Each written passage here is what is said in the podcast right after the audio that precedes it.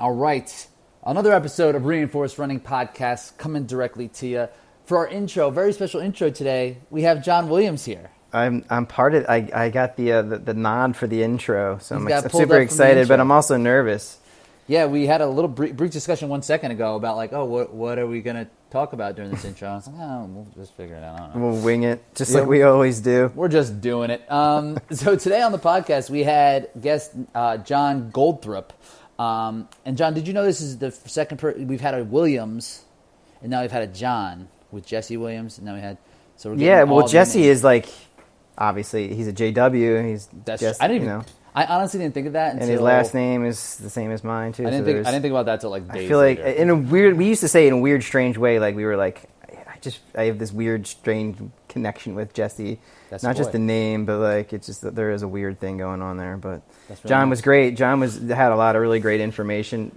John, John Goldthorp, Throp, Jo- Throp is it? Uh, Throp. Throp. yeah, There's okay. no and yeah. uh, J- yeah, yes. I mean, and, and it definitely uh, just eye opening, and I, I thought the conversation, um, you know, especially with runners and their concerns about um, injury prevention and injury, um, uh, or, or, or just uh, getting over injuries, I thought it had a lot of really great information.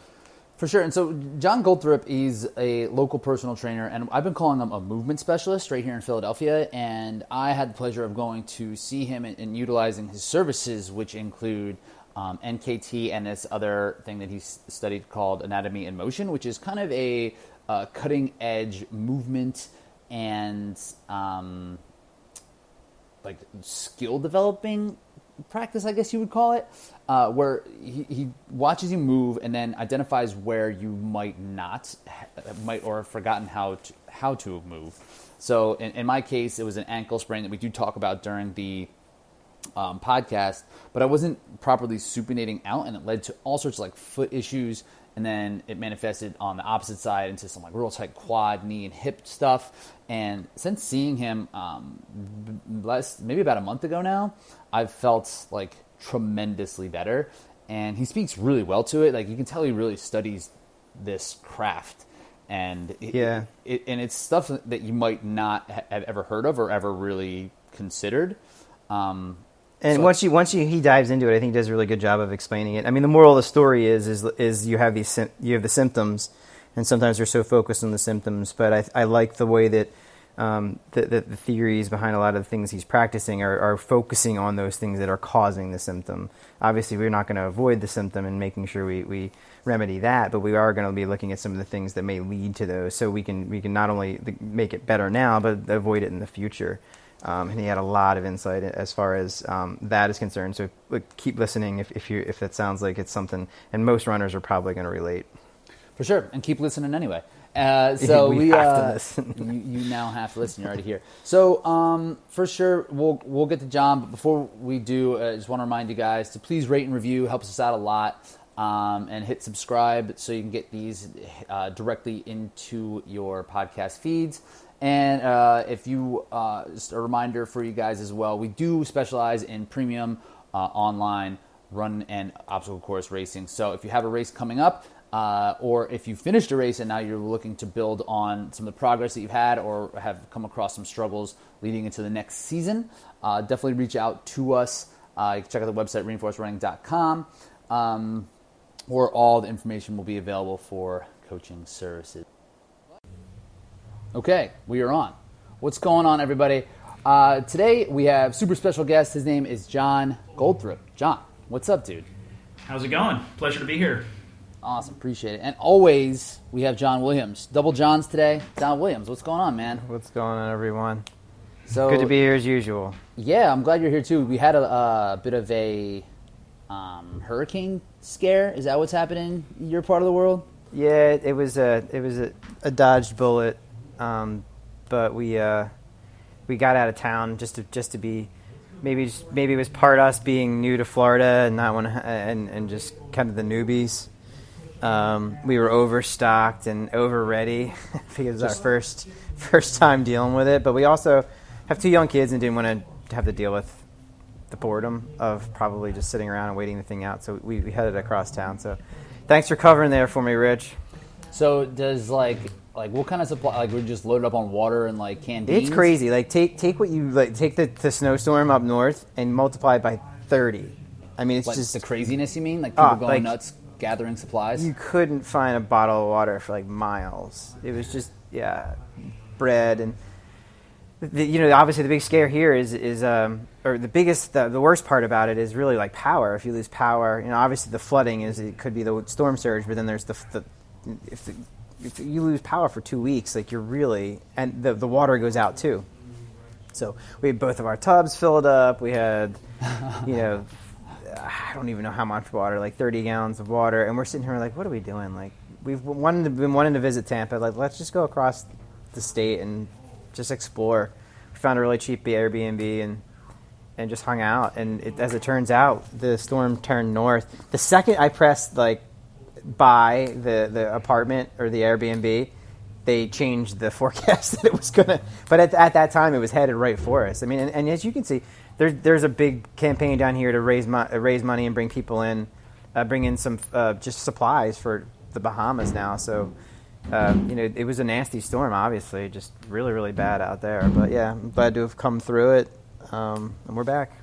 So like yeah, at least at least you got the experience of how to prepare without the real thing. I was like, uh, you did you did all the work and just didn't like see it through. The biggest thing is this is like so, and not to get, go too much into this, but like, but I don't know if you guys remember, Irene kind of was was a really big scare, and it really nothing came of it. They closed down the entire. I was living in New York City at the time, um, and was, they closed on the subways, and it was like, oh yeah, like Irene, and then Sandy was coming, and everyone was kind of like, oh yeah, we've been here before.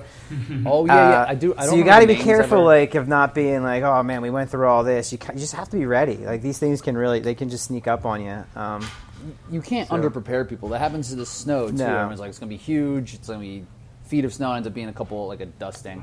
But it's just their asses are on the line. It is amazing we were able to put a man on the moon 60 plus years ago, 70 plus years ago, or whatever it is now, it's 50, 60 years, and we can't predict uh, what a storm is going to do that's 100 miles away. Um, it's just, I know, I understand. Let's get to the bottom of it. Let's let's let's, Let's, figure on, this let's, out. let's work this all out. John, of course, you didn't come here to talk about the weather. Um, Well, so- well, funny enough, I did start as a meteorology major. Dude, is that oh, true? there you go. I did. But uh, quickly found that that was going to be an epic struggle, so I changed to kinesiology and found much more success. Dude, that's awesome. Because that's uh, you went to Penn State, right, John? I did, I did, because meteorology is a pretty strong program. I was just gonna say I, I knew that that was a strong like selective program there. Yeah. Interesting. Yes. Um, well, cool. So you switched to kinesiology. So what? Uh, and now you're and now you're here. So um, Yes. give us a little bit more of a background of, of who you are. Just kind of give us your elevator pitch. Let people know who they're listening to. Um, Yeah. So yeah, I'll let you take it away. Yeah, so I was a um, kind of a year-round high school runner. A little bit of a slacker early on. I never really ran in the summer. Then I would come into cross country camp, get my butt kicked, get into really good shape, and then sort of, you know, blow up at the end of the season because I never had a base. Um, but I was I sort of always identified as a runner. Um, I did go to Penn State. Uh, ended up studying kinesiology. I sort of discovered pretty quickly that was the route I wanted to go when when my grades went from very very average in, in meteorology to then you know acing most of my courses in kines and mainly um, I've just always sort of had that love for movement whether it's running or 35 other sports um, and so after I graduated I sort of you know, I was pleased with that education, but I just really didn't know what I wanted to do with it. So while I, quote, figured things out, I became a personal trainer. Well, about six six months to a year of, of that, and I, I was like, wait a second, this is this is so fun. I'm helping people. I'm using my knowledge from um, exercise science, and uh, you know the money's not too bad either. And so this seems like a win-win-win. So I sort of just uh, continued doing it built up a pretty decent clientele here in Philadelphia, and at some point, um, I remember I was saying how I was identifying as a runner. I kind of just wanted to. Um, uh, I, I just dove in, and you know, I sort of had some regrets from high school. I'm like, yeah, I never really reached my potential, so I started training and uh, studying more about running. And at some point, I thought it just makes sense. Geez, I'm a personal trainer. Why don't I help, uh, you know, clients who are interested in running? So I, like a lot of running coaches, I got a running coaching certification. um, and started coaching runners and putting together training programs for them. And at some point, um, I sort of became frustrated because not you know the training I, I, I would have told you it made sense on paper and uh, the clients i think they would have also told you that it, we weren't overdoing things but i started to become frustrated when a client would get injured and i didn't really know why so at some point it was it was clear to me that i needed to learn more i was missing some piece of the puzzle so I, I encouraged all of my running clients to strength train and uh, that was sort of my my niche was basically I'm a personal trainer who helps runners. I'm a running coach who helps them strength train. And sure enough, a lot of the runners became much more resilient, and uh, it, it, was quite successful. So at, at uh, uh, as I continued, I still sort of had this sense, and I think this is probably going to continue forever. Excuse me, but you kind of just have this sense that you don't have all the answers, and I just wanted to keep learning more because I thought, you know, okay, uh, strength training, that's certainly helping them, but yeah, man, there's still people getting injured, and it's not really answering the question of why are they getting hurt on one side of the body? Um, why is the one calf hurting? It, something, something isn't clicking here. So, at some, uh, as a trainer, uh, I was also interested in helping my general population clients move better and uh, sort of get rid of their aches and pains as well and and strength training is great for that. But uh, again, you sort of need to lo- learn a little bit more.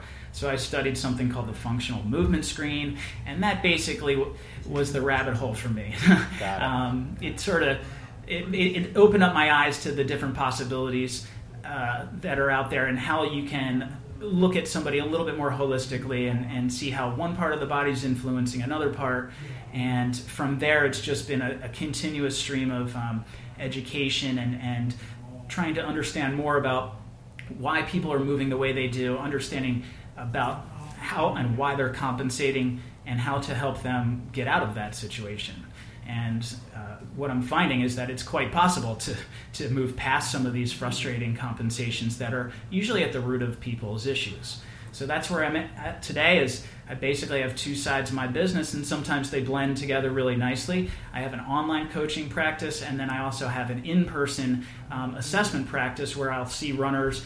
They don't have to be runners; it can be anybody who who moves. Uh, but most of the time, runners will come to see me because they're having some sort of frustrating issue. Something's always tight. Something's a bit painful. They've ruled out medical red flags, like it's not a stress fracture or something worse and they're just uh, super frustrated because they've sort of tried a lot of things, especially strength training. They've tried foam rolling and stretching and all these different massage and things like that, and they're still having issues. So that's where I come in. For for sure, and that's essentially kind of how we reconnected. Like I knew who you were, just being in the city. Um, you know, we touched base a couple of times, and, and some of the people who I've spoken to had, had seen you. Uh, one or two people who I had actually, uh, who I was coaching online had, had seen you and spoken really good things. And um, I was kind of along the, those lines. Like, you know, I figured I was dialed in with strength training, you know, mobility, nutrition, all that stuff. And I was, I was still just kind of like hanging on by a thread. And I, that finally broke. And I was like, all right, well, I just need to really focus on figuring out what's going on and just getting. Um, just getting better. And, and that's when I went to saw, go, go, see you, and I've been like blown away with the results that I've seen. And I've literally been telling like everybody I know. So I'm like real excited to kind of dive into this a little bit more. Yeah. Well, I sincerely appreciate that because uh, I, I, I noticed a couple of people contacted me and mentioned your name. So thank you so much. Yeah, dude, I can't shut up about it. It's it's awesome. it's um and some of the things that you know. I've kind of been telling people that you're like a movement specialist as well as a running coach, obviously. Yeah and you do a couple of these things like the um, like NKT, NKT specifically, sure. and that's on your website. So, mm-hmm. what is that like? Why yeah. and like how has that opened up your eyes?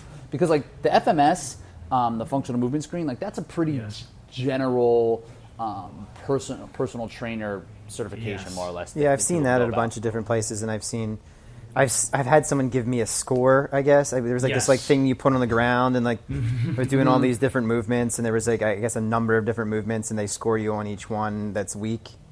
Am I remembering that correct? Correctly? Yeah, functional movement screen. Because not all of our listeners are familiar with that. Yeah, basically the idea is to sort of like you would take you would go to the doctor and get a blood pressure reading. It's a screening. It's designed to put people in buckets.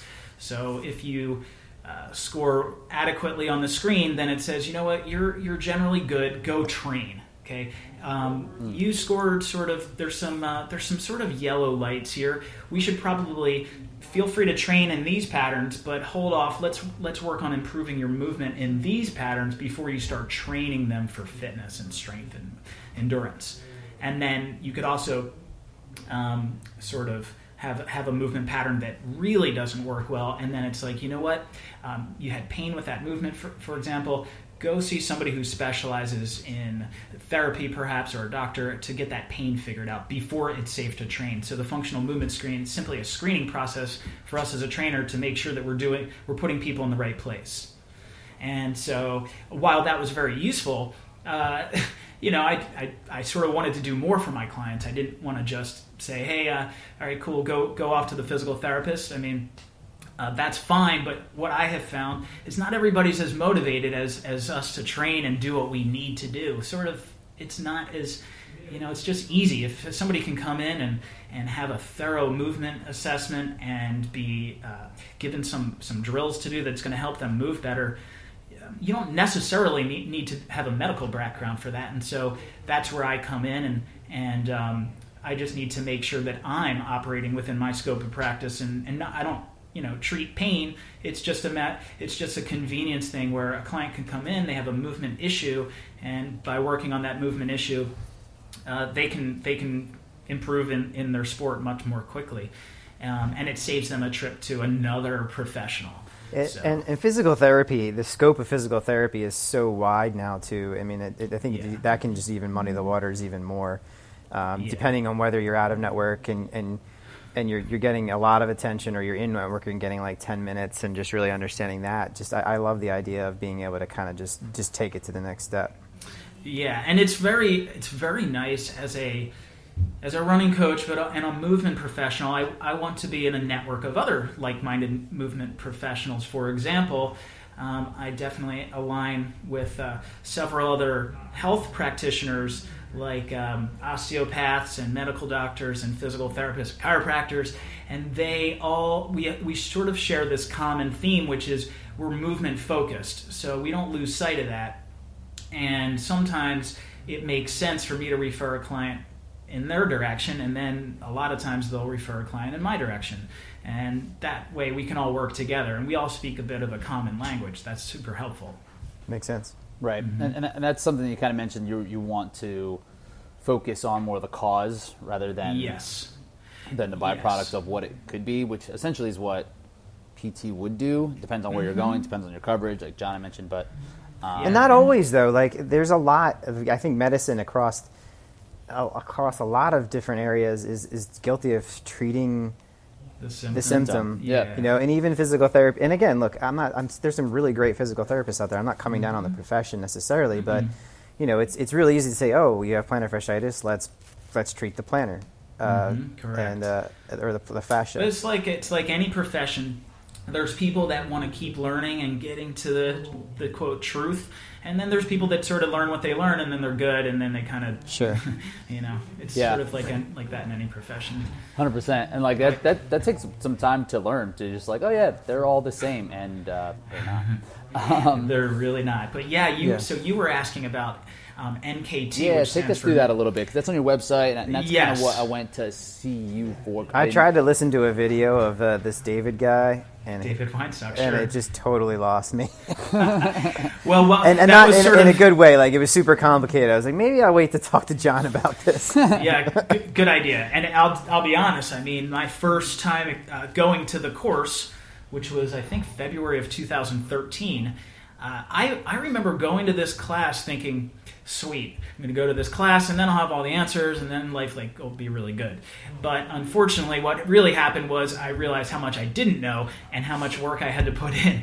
And uh, as someone who thought they understood movement quite well. I really was uh, sort of blown away at how much I had to learn. As a trainer, uh, our our anatomy knowledge as a profession is sort of rudimentary. And what I found out was that my anatomy knowledge had to get a lot better in order to uh, more thoroughly assess movement. And then I. It, uh, neurokinetic therapy involves very, very light muscle testing, or sometimes we'll call it movement testing, because when you're testing a, a movement, there's more than one muscle involved but uh, there was a skill you had to learn there. You had to learn the protocol to uh, help people figure out, out uh, what muscle is compensating for what. And then there was uh, sort of just your ability to observe movement had to improve. So all of these things, I, I realized, like, oh wow, I have a lot to learn here. And uh, one of the so, well, so I'll talk about uh, neurokinetic therapy in a second. But one of the things that really just I think was a was sort of a turning point was when I when I went home after that course, I was kind of like a deer in headlights, and I was like, I don't even know what to do. I just went to this course, I spent this money, uh, and uh, and that's a, a, bit of a common experience with people who go to this course. But these days, there are study groups and there's a lot of online support, and so it's really up to the practitioner to um, attend local study groups or get more online course material. And then the biggest thing of all is that they can't be afraid to fail. And that's a big stumbling block. A lot of people that try to uh, learn neurokinetic therapy, they go to level one and then they don't progress through levels two and three, mainly because they get into practice and they don't feel like they know what they're doing and so they don't use it and if of course you don't use it you're not going to get very good at it so um, yeah just not being afraid to fail and maybe you know you got to do some work outside of the clinic or practice and and um, you, you have to ask some some willing victims if they'd be your guinea pig. So uh, there was a lot. There was absolutely there still is a little bit of failure with this, but that's how you learn.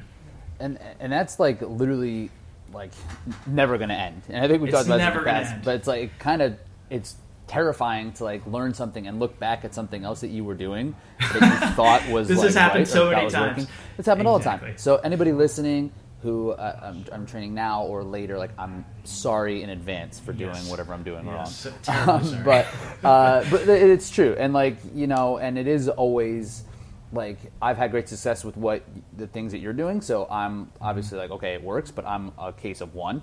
So I'm sure there's times where you're you're, you're trying to test things out, and you're and it's the same with like you said, just putting together a perfect running plan, and then still having getting people people getting hurt, or yes. as a personal trainer and people not getting the results that someone else might. So, um, but yeah, NKT itself, like, sure, what does it boil down to? Like, uh, you mentioned it being about compensations, yes. how things are tied to each other, um, but like, yeah. what is so, the therapy? Yeah, so neurokinetic therapy helps a practitioner identify. Uh, what specifically is compensating for what? So, for example, if you um, have a problem with a particular movement. Let's say that every time you you do a uh, oh let's call it a uh, a pull up, you feel elbow pain. Well, that's pretty common, and you are being coached by a, knowledgeable strength coach, and even though the form looks very good, the person's still getting elbow pain. Well, what's going on there is that the way the person's organizing that movement uh, is inefficient they can make it look good, but they're compensating. They might be using a little too much of their uh, forearm, one forearm muscle, and a little too too little of another forearm muscle, or maybe they they are their lat is. Uh, uh, not working as well as it should because of a previous injury to your shoulder. So, neurokinetic therapy helps you quickly narrow down what is compensating for what, and then quite simply, you the the uh, the way it works is you would give the client homework to do every day. Uh, I usually give clients two sets twice a day, and basically. Uh, with neurokinetic therapy, you're going to release the overworking structure. It could be a muscle, it could be a ligament, it could be just a random spot that you that we find to be relevant um, but basically that spot gets released and that just simply means it gets massaged or stretched and there's a lot of different release techniques out there honestly it doesn't um, most of the time it doesn't matter but you can just simply massage that spot and then you have a window of opportunity where the motor control system is open to learning after that release so right after that release which might be 30 to 60 seconds, you would then perform a movement that previously was compensated. So in the example of that elbow issue, we you might release a forearm muscle and then activate um, your lat, for example. Um, and then, but basically, by doing that sequence a couple times a day, usually within a week or two, that compensation pattern's gone. And because you, basically you've given your body a much more efficient way to move, and the body always is going to choose the most efficient way to do the task given what's available to the body. So it has no reason to go back to old patterns unless you overdo it again. So, you, for example, as a runner, one of our issues is we're battling fatigue, especially in big sessions or races. And if you, the, the more fatigue you, you get, you might fall back into old patterns. So that's why it's important to do this kind of homework repeatedly, um, usually for a couple of weeks, to make it more permanent. And so um, that's basically NKT in a nutshell. Does it does it ever go to the get to the point of of weakness as opposed to just activation? Yeah. where, so, where like and is there a way to kind of differentiate that um, Mm-hmm. and maybe because that's the way i've always thought about it there's a compensation maybe there's a weakness but it's not always what you're saying is not always just a weakness it could just be a, a- like that muscle is just asleep i guess for the lack of a better yeah. word You know, the more I, the more I study, um, I have to be. I'm always like I'm getting more careful about the words that I'll choose, and uh, I'm just going to use. Uh, I'm going to use. Uh, Rich, we were working on. Uh, the the symptom was a, a knee pain, and then what we found was that I think really an old ankle sprain was at the root of the situation, and so. Um, I use not only neurokinetic therapy, but I I studied something called Anatomy in Motion, and their website's Finding Centre, and that's C E N T R E uh, dot co dot uk. So it's um, a fantastic course that really uses gait as a way to teach um, to to go in deep and and teach how people move, um, and when you understand how somebody's supp- supposed to walk, sort of in this idealized um, manner, you you quickly learn that every single joint in the body should be able to experience movement, and most of them need to experience it in three planes of motion. So that's a lot of uh, information right there. Um, but when I watch somebody move, all I'm looking for is is that is is everything able to move the way it's supposed to, or is it not? And um, even though somebody's symptom might be, let's say, in the knee, um, when you my my basic process is that I I sort of interview the person and find out more about their history, and I'm listening for traumas and injuries, um, and maybe even sort of like very stressful things that might have happened to them. Um, but you know, it's really important to understand where the person's coming from because usually a muscle, it's it's it's not the muscle that's the problem. It's usually a symptom. So if a muscle is weak or tight, um, and often it's tight and weak, especially if you're getting a symptom, I find that neurologically that muscle's actually probably um, not being not experiencing sort of that stretch and contract, or we might say load and explode, and it's getting weaker, and that's and your brain's picking up on that. It's like, oh my god, this is an area of weakness. Uh, symptom, here you go. You should be aware of this situation. It's very sort of uh, unstable, and um, so with anatomy in motion, I'm better able to analyze how somebody's moving and sort of put these pieces of the puzzle together. So with Rich's ankle, we found that um, although it generally moved okay, he was missing one cr- critical ingredient, which is um, he wasn't able to, to supinate his foot very well. And so all that means is it's like when your foot's flat on the ground, um, the foot should should initially start pronating, and then it's sort of like a trampoline. The bottom of the foot, that the arches flatten, and then they start to rise up again. And that rising up is your foot beginning to supinate, and ultimately you would toe off, and your foot would be maximally supinated. And generally, what happens with an injury is your body is going to sort of want to avoid the injurious movement. So if you sprain your ankle and then you go to walk, you're probably not going to want to move the, the ligaments that were injured.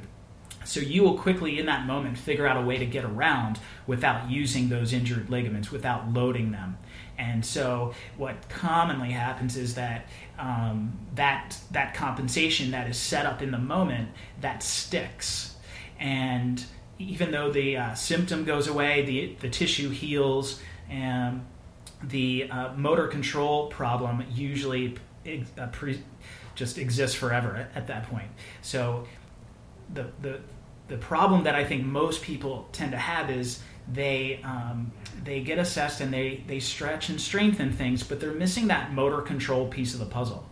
And I found it that's a huge like missing link. And so neurokinetic therapy helps with that. Anatomy in motion has helped me better assess and, and offer people um, some movement experiences that they probably wouldn't get with your garden variety quote PT exercises, where you know you're you're clenching your toes or you're you know, strengthening things. Um, this is like Rich, we were practicing a movement where you had to shift your weight and then and twist your body, and that's basically to encourage that ankle to experience a movement that it had been avoiding. And so then once your body found that movement useful, it's going to choose. Obviously, it's, if it's more efficient and it's easier for you to walk and run, it's definitely going to choose that that movement and um, there's really no reason that your body would go back to how things were um, because your body's moving efficiently. It's it's safe to do that movement.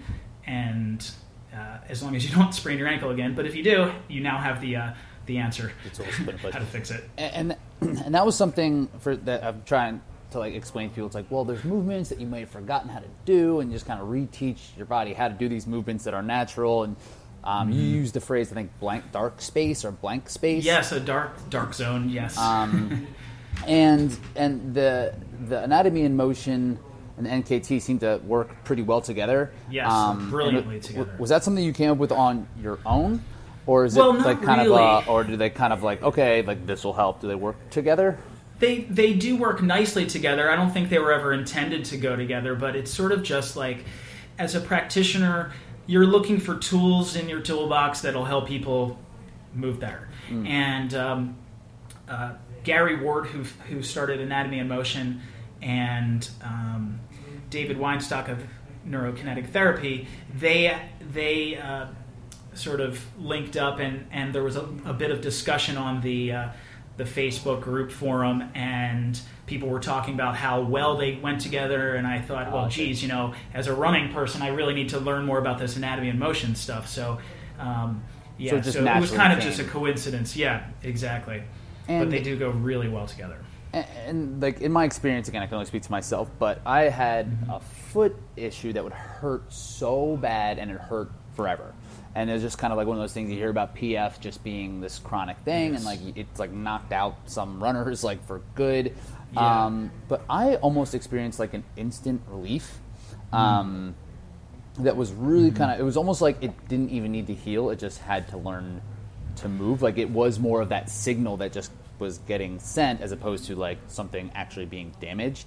Um, yeah. Is that common? common? Like, is that something that you have found? Like, once you start to move, like I'm not saying like you could say instantly fix somebody, but like I right. kind of experienced that. Like it, I yeah, hurt no, forever, and very, then it just didn't hurt. Uh, that's always amazing when that happens. I yeah. sort of don't go in with that expectation, but when um, what I've been finding is when you truly find the the root issue. So, like for you, it might have been ankle sprain.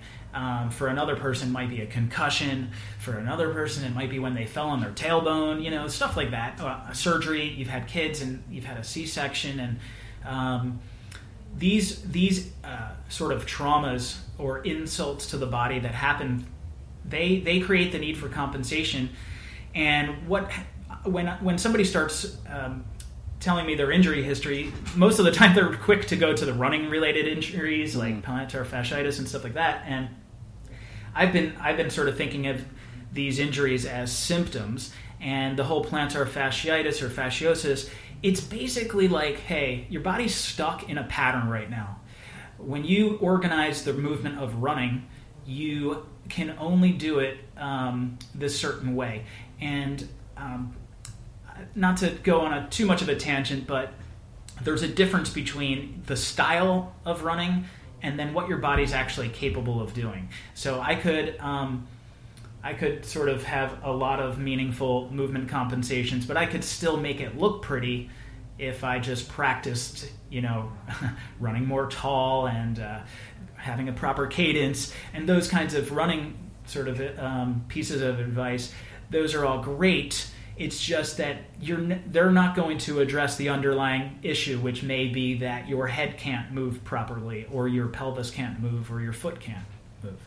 Um, and so when you address that that thing that can't experience movement and now it finally can you you have now changed how your body can move. I mean imagine if you have a, a, a, brace on your ankle and you go for a walk. I mean the ankle can't move. So you can still walk it's just not very efficient and then if you take that brace off all of a sudden your body can move freely and much more efficiently so with with stuff like plantar fasciitis or Achilles tendon, any of these sort of common running issues, um, most of the time the person's stuck in a pattern. We just have to identify what pattern they're stuck in and offer their bodies a chance to to move a little differently. And usually it it, it gets it it uh, it starts with identifying the thing. There's probably one or two things that just can't experience movement.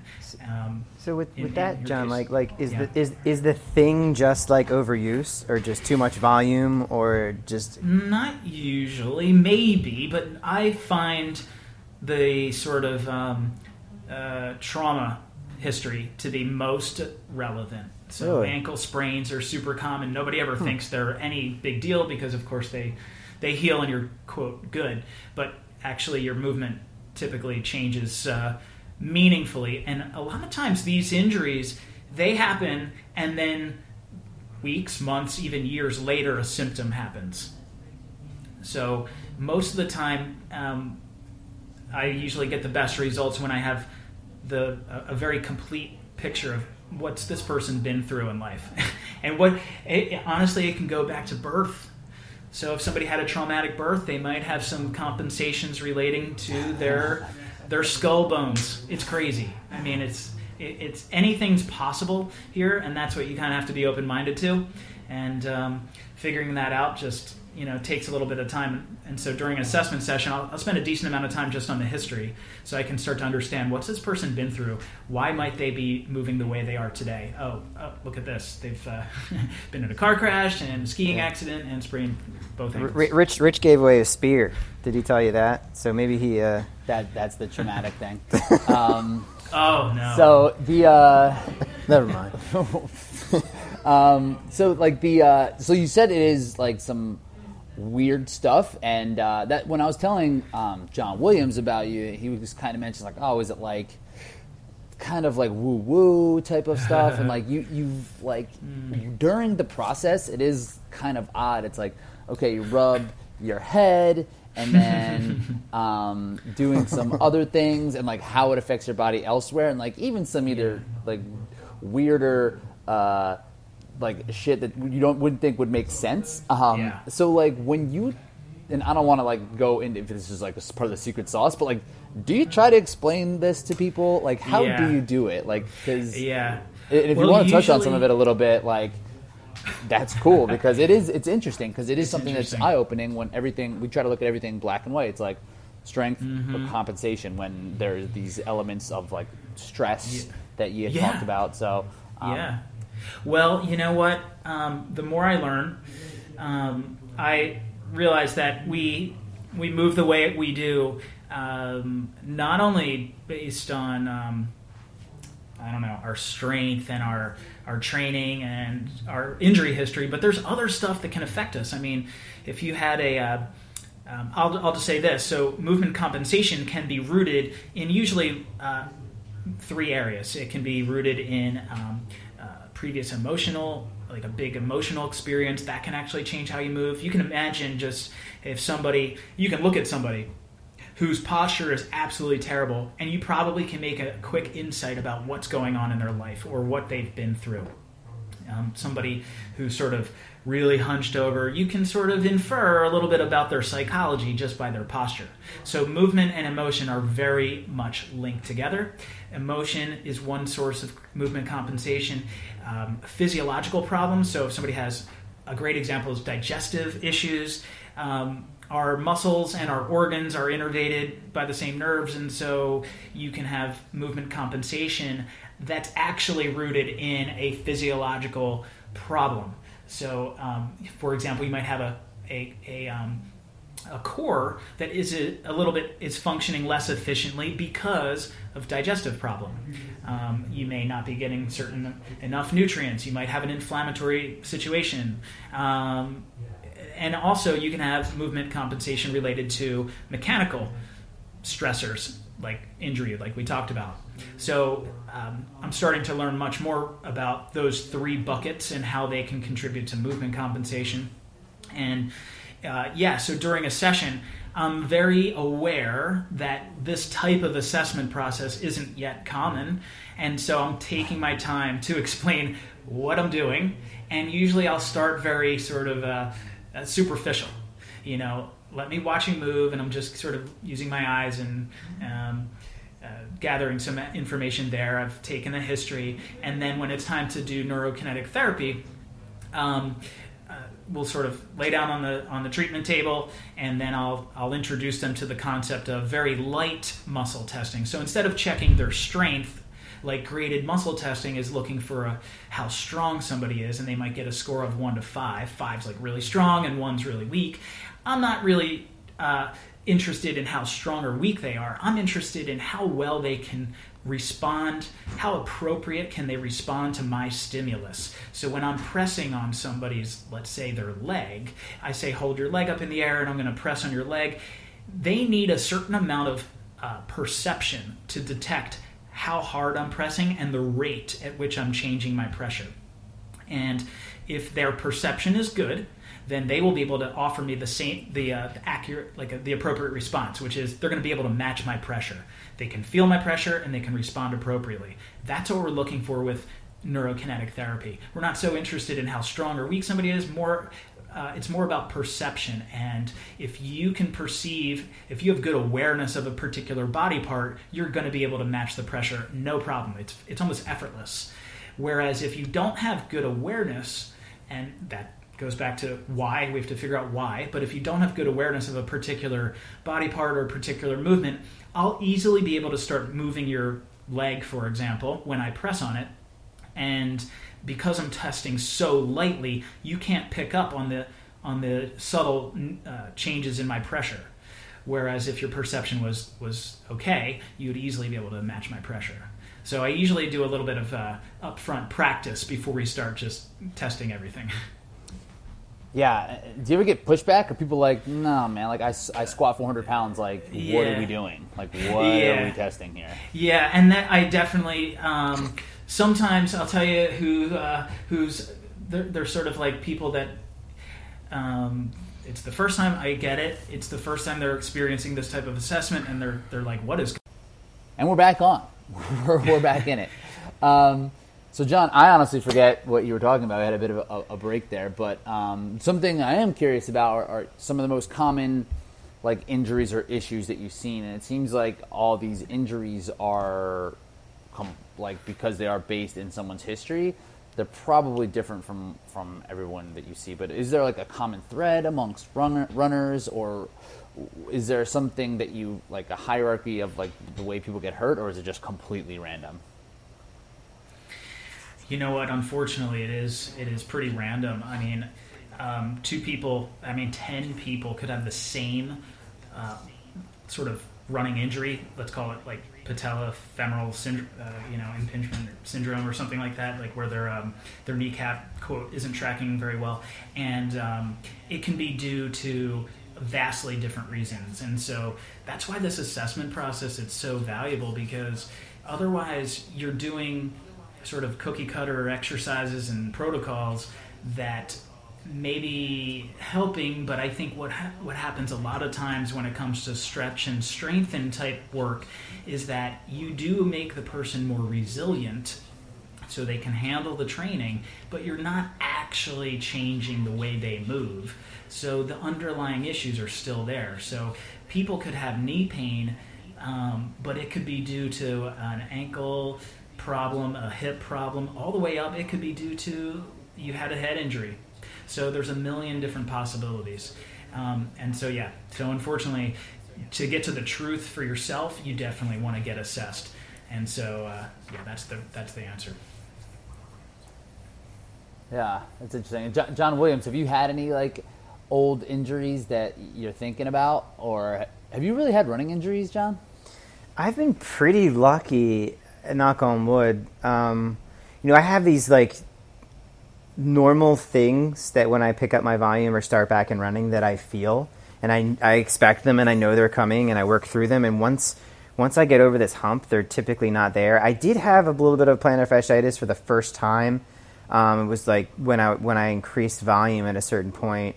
Um, I did like a Graston kind of a thing, um, and that seemed to seemed to nip it in the bud. I also you know pulled back my volume a little bit and was a little smarter about that, but but I, but I have to say, like just in general, my my experience with um, just just a lot of things, and maybe as I get older, I have a more of, of an open mind to, um, to to to the approach of, of just really really everything, you know, especially with the running and injuries and. Um, and and what I see is like the same like people having the same injuries and doing the same things, um, and really the the thing that works works the best is the, the the last thing that worked for someone that you know. Um, and mm. I often think like there there's probably more there's definitely more to it and there is a little bit of faith and there are certain things out there that and I don't know what, what the like a lot of the the um the science says about this it sounds like it's a pretty new thing would you say John like this whole like um yeah, fairly absolutely. new there's, concept there's literally very very new. And what's i think what's really happening here with uh, with the approach that i'm taking is i'm utilizing a lot of different things and i'm blending them together. So it's tough you know to get uh, quote evidence on um, i mean there's evidence to support muscle testing but you know it's really up to the practitioner to understand where to go um, how to use these different tools and so I think some people get stuck. They're waiting for evidence. Meanwhile, I'm out there getting darn good results. So yeah, and that's you know, the, the you know there's that like result based evidence, right? Like that result based evidence you're getting, and I see yeah, that with a lot of things. Yeah. Like people say to me, like, "Well, well, show me the study that proves that," and I'm like, "Well, here's somebody who it, it worked for. Like, here's an experience. Tell, show me, yeah. show me." Why it did, and and so I, I think that more and more, and I, I, I, like, and I think just from a, a personal experience, I would probably. I think people just they have to have an open mind and try something. And I think runners they get to a point. To your point of saying like this, mm-hmm. you get the person who's in there. This is the first stop they make, but they just get frustrated. They're like, "Oh my god, I've tried X, Y, and Z. And, and hey, have you tried the mm-hmm. Strassburg sock? Yeah, I've tried the Strassburg sock. Have you tried the boot while sleeping? Yeah, I've tried the boot while sleeping. You know, oh, have you tried an orthotic? Yeah, I've tried an orthotic. You know what I mean? Like there's the list of things you go down, and then here you are three, four, five months later. And Still I just mean that in general mm-hmm. too. Like why, like here, like give this a shot. And obviously, Rich is has that anecdotal proof, as we would call it, um, mm-hmm. that really it reminds me a lot of um, with running specifically of the whole barefoot running boom, and I that really drove me nuts as a as a sales rep and just like, but there because there was a lot of truth to it, like like a lot of really good nuggets in there. Like sure, you change your proprioception, and I had knee pain, and I don't have it now, and like all all these things. But there mm-hmm. there still isn't with running, even running technology. There isn't a lot of because there's really no way to get it. You get 100 runners, you have them run, and you say, oh, some of them are injured, some of them aren't. Some of them were like a, a, a good pair of shoes, and other ones did it. There's really no way, unfortunately, to get like a really great study to understand running form and you change your running form. You're running on your forefoot, you're running on your heel. I think you, you understand what I'm getting at. Is like I think that there there's definitely that you have to have an open mind.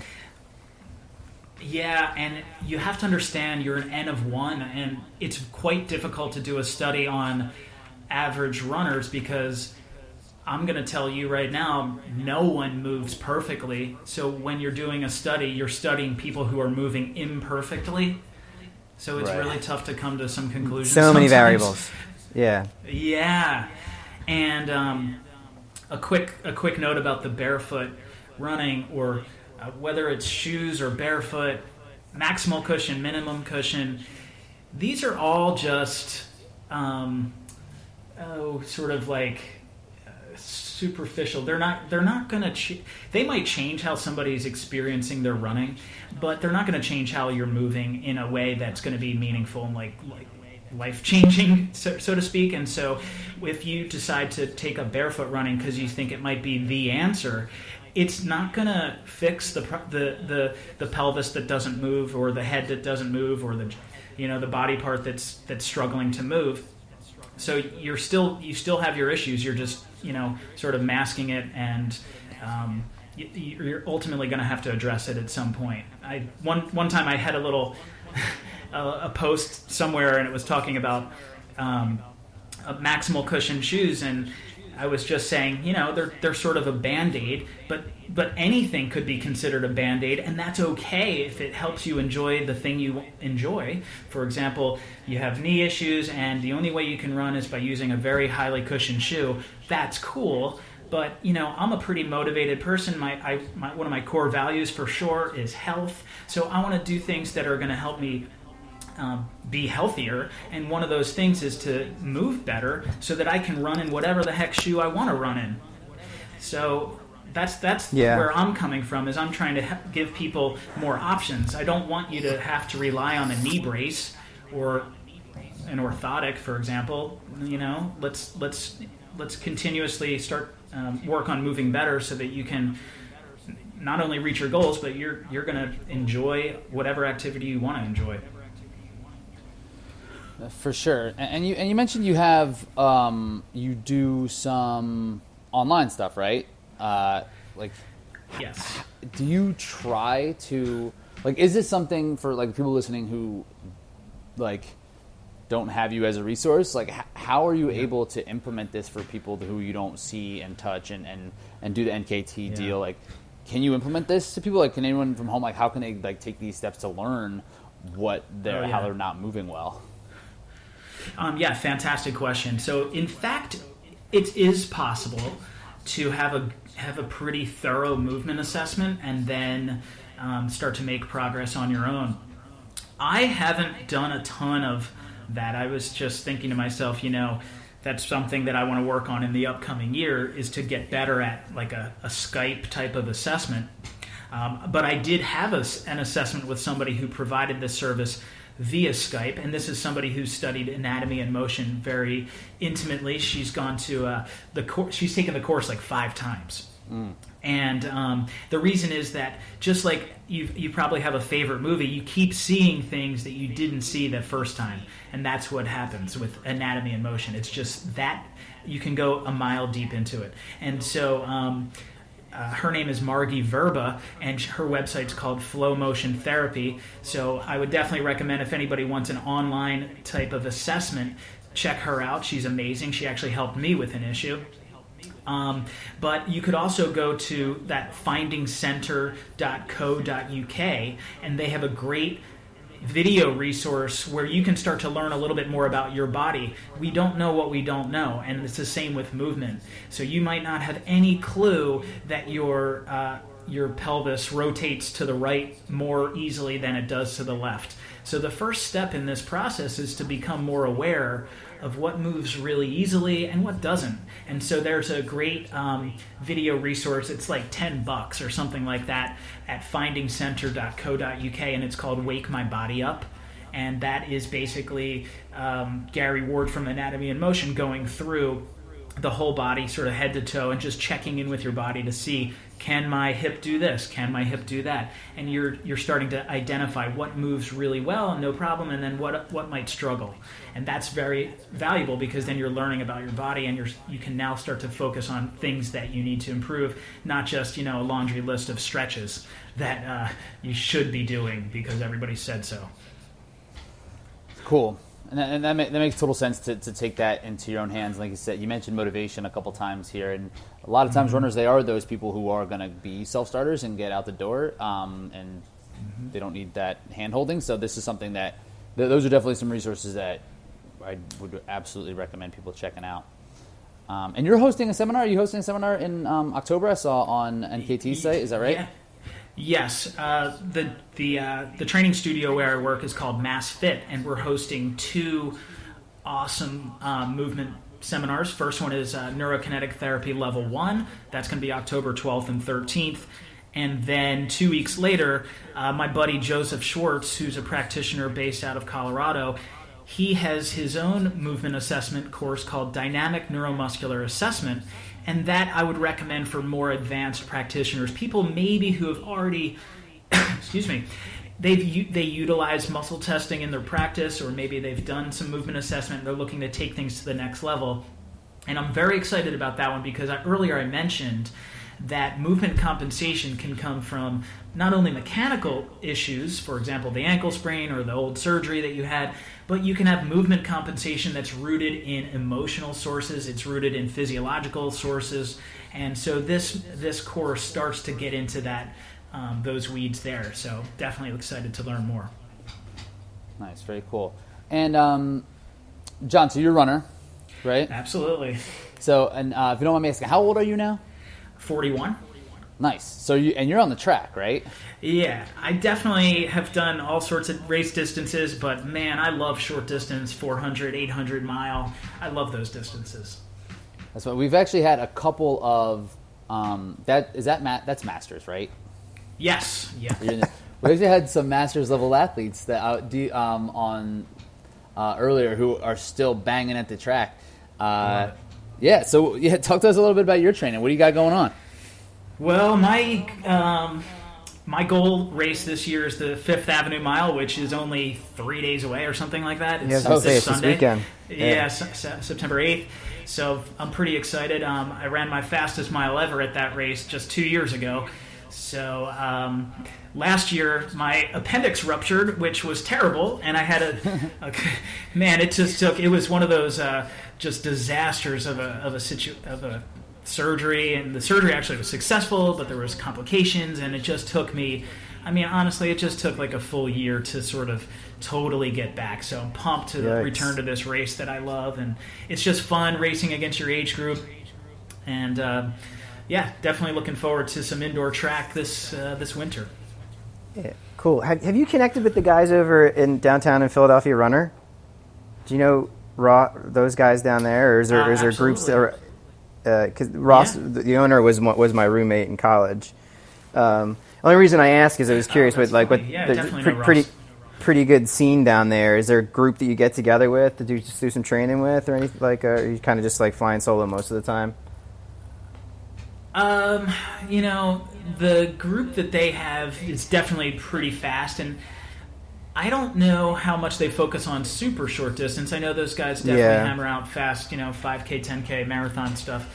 But no, I've tended to train by myself. I actually lead a group called Philly Surge Running, which is a track group that um, myself and a fellow coach named Carrie Smith we coach this group every Tuesday at Temple's Track, and we basically target adult distance runners who want to get faster and want to train in a more you know sort of legit way, not just workout of the day kind of style. Cool. So we have a progression that goes through the year, and so I've made a lot of friends with the people that show up, and sometimes I'll we'll sort of train together, and we might do you know different paces, but but um, it's really fun to have some training partners. I mean, that's just definitely one of the most uh, fun aspects of this sport is the social aspect.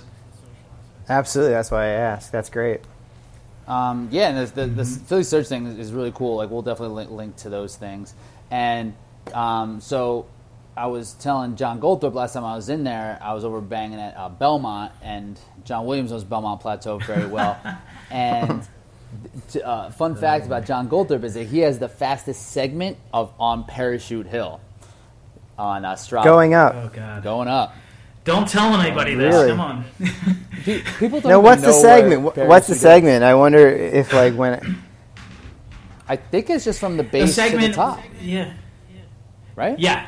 yeah, Strava. You can you can turn any segment of road or trail into quote a segment, and the idea is that anybody who runs on that segment uh, is now sort of tracked, and and uh, you can see who runs the fastest time on that segment. So, so John Williams, So- you need to get your shit together. Yeah. So wait, no. When, when I when I was when I was racing, it, it, I don't think Strava existed. So I got I got I got to get, get back out there. now you got to get it back together. John, when did uh, uh, when did you set that uh, fastest known time, if you will, on Strava? Well, that was 2015, which Oh, wow. um, I, I was thinking about ago? it, and it actually, yeah, 2015. So yeah, like four years. I'm I'm, I'm kind of like stunned. No one's beaten it since then, and I'm also a little bit college like, kids train there. no shame or whatever. But when I see the 5K guys, they're only, yeah, they're well. I don't. I guess they're not using using Strava, which you know they're lost or whatever. I can't imagine. But, uh. Or maybe the coach No, no, no. If you're me. racing, so like even if even if like Yeah, someone's um, racing the course, like they're but even then, like they're probably not. But even even we, It's at not. St. You're Joe's, not would gonna. go You're not down. gonna hammer that. Like, No, no, no. But like we would go and do repeats in on parachute. Like we would. Use Yeah, it but they as would be. tool for You would go training. up. You would go up and. Oh, you mean parachute? Okay, so yeah, so you would go up and usually dip that back down and then back up and then come back down, right, Rich? Like when you do an interval there, like a big loop. Yeah, yeah, yeah. So we're just talking about from the base. Have you the tried it, Rich? Have yeah, you tried? I'm- mine's like fifth. John's smoked mine. He's like under a minute. Only went under a minute. It's like 58 seconds. I was like 105 and like puking. all out. Uh, but eh, yeah. Yeah. I mean like 98 percent. If I wanted to go faster, So it he's wasn't gonna be got. much So he's faster. got some some wheels, some of that Dude's 400 wheels. speed. Yeah, that's kind of, I, you know, that was the thing. Like, I got to about 30 years old, and I was like, "What am I doing with these marathons? Like, I suck. Like, I am not, I'm not cut out for it. I'm just like way better at short distance. I, in fact, er, this was this this speaks to it, right? So I went up to uh, the Armory this past December, and so I'd fully recovered from the appendix thing. I'd started some speed work. Um, I wanted to qualify to run in the Millrose Games they had a 4x400 for masters runners. So hey now that i'm 40 let's do it. Let's get in these uh, masters races. So i roll up. The traffic was terrible. I had no time to warm up. I literally did about 10 lunges and i had to race a 400 meters all out. And i ran like 56 seconds. And and didn't tear a muscle which Not bad. i think that was a miracle but um That's a huge win. but yeah it's like Yeah. the speed like, part you know that's kind of. Yeah, so I just am like, wait, I need to stop it with the marathons and focus on a little what I'm good at, and I just enjoy it, and I'm better at it, so it's a win-win. Um, what was Gary Gary uh, Garmin Gary's record that he or his streak that he has? It's like 35 it's 30, years. of- It's 35 years of breaking five minutes in the mile. Um, and how yeah, old how old is Gary? Uh, he's early 50s, 53, 54. So I'm sure you've seen him around because he does he does the local races, right? He does the, the miles Well- that are around here. Yeah, I mean, What's he. Gary- Well, I can think there's. He's more name? like North Jersey. Gary Rosenberg. He's the How many uh, fa- the how rep many for fast Garmin. miles are there for uh, for uh, Masters? a lot of it Well, is like a lot of times he'll just do it himself though. Like it's not will he do necessarily. it? Yeah, yeah. Like he'll he'll have someone come down with him and do and like just to, to clip it off, to check it off his list. But he'll also do, he'll do a lot of the armory races. So like he uses that indoor one. He'll he'll knock that out in the beginning of the year just to get it over with. He'll use that. Those Yeah. those are great races. Like there's just like I think it costs like five ten bucks. You can hop in like any distance you want yeah, outside of Millrose. Obviously, I think they do it Thursday night at the track or, or whatever it is. But And uh, yeah, Dave Welsh, the same Yeah. thing. He's on the track. Dave Dave's doing miles, right? In 800s. You Yeah. ever run, you ever, Yeah. You know Dave? You ever run against Dave? You know, I've definitely seen him, um, but I don't think I I don't know him, and uh, yeah, he's putting up some really smoking times. It's awesome to see. we should connect you guys. You guys should get along. Yeah, you guys close. should. You, He's a big. Well, big- I might actually. I- I'll probably meet him sooner than later because I'm actually doing a talk at the Haddonfield Running Company on November Oh. 9th. nice. oh, So cool. I think you know plug. he's he's with them, right? So That's yeah. his company. Yeah, he he's the owner, so um, he might be there. He might not though. um, but yeah, that that's uh, that's cool. I'm glad that, you, that you're keeping it. And just last question about the um, you know about some of the anatomy in motion type of of stuff um, and some of the terms that you use. Like since feeling better my effort has been lower and my pace has been faster. And I don't know if it's just because I'm like feeling better that I'm able to just like run more mechanically sound or whatever it is. Like, I mean, when you're in pain, you're gonna naturally just slow down without like like subconsciously. But do you think like proper mechanics and and being able to use all of your motion will make you faster? Yeah, I think there's two things here. Number one is when you're more efficient, you're that literally means it costs less energy. So that's awesome. Um, but number two, the biggest thing is that if you're more efficient, if your body's a little bit more balanced, you're going to be able to bounce back and recover from training much faster, and also you're not going to be as your injury risk is less. So you can keep training, and consistency is the number one thing. Exactly. 100%. Okay. Yeah. Because I wasn't sure. I was like, am I just like faster all of a sudden, or is it because I'm like, like using everything? It's probably just because I don't feel like shit, and which is always yeah, that, that plays into it. it does. but Um, that's awesome, man. Glad to hear it. Dude, yeah, and I like I said, I'm telling everybody, I'm, I'm singing about it. Um, so I'm glad you're able to come on. Um, John Williams, anything else for John Goldthorp? No, man, this is this is great. I mean, super enlightening. I, I, I actually really love this stuff. I, I think that there. I mean, especially when I hear that there's students of of the idea, because I I have experience with certain things that I went into, and and I hate to keep saying this, but like things that I went into that I maybe wasn't quite sure. Like ART was a was a kind of a similar type of a thing where I'm like, this guy just seems like it just seems different, and I was like skeptical, but like, and and so now I'm and I had great experience with that. So I'm really I'm really glad that more people got to hear about it and uh, and uh, you know I guess learn a little bit more and when they're going through some injuries um, about the you know that they have that they've been struggling with or even just in the very beginning um, that they can uh, maybe reach out to John or, or if they're not close by maybe someone in their area that that uh, kind of touches on these different uh, new techniques. Yeah, for sure. And I mean, that's the biggest thing is keeping an open mind. And there are there are other things out there um, that you've tried. And even if you've tried a bunch of things and feel like things don't work for you, and feel like that you just running might not be your thing, it's probably not the case. You probably just need to figure out some um, some different avenues and just kind of keep plugging at it. So. Um, cool. So I'll we'll make sure to, to plug toward all of John's socials because uh, we lost him again, and I'm not going to edit this thing twice. So we're just going to end it. Um, John Williams, always a pleasure, dude. Good times. All right.